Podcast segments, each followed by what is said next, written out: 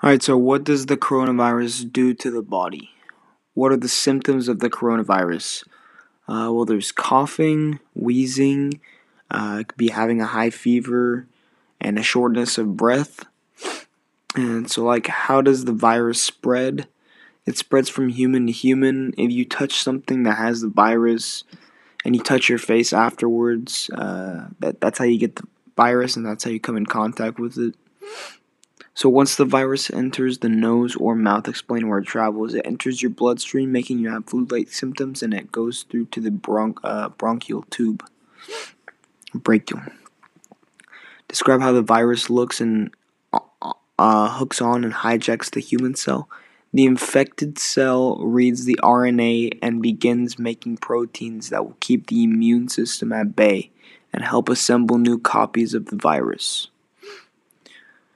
Why do uh, why do symptoms start off as being sore throat and cough? Because that is where the virus starts, uh, and that's where it sits in your system. It could sit in your in your trachea. Uh, once the virus travels down the bronchial tubes and reaches the lungs, what happens in the uh, alveoli and air sacs? The air concentration is very high at this point, so the oxygen is very rich down there.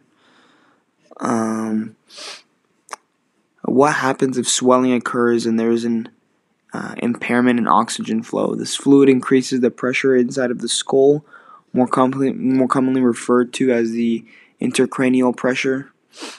Increased ICP can reduce brain blood flow and decrease the oxygen your brain receives. The brain needs an uh, uninterrupted flow of oxygen to function properly. What is acute respiratory distress syndrome? Acute respiratory distress syndrome is a type of respiratory failure characterized by rapid onset of widespread inflammation in the lungs.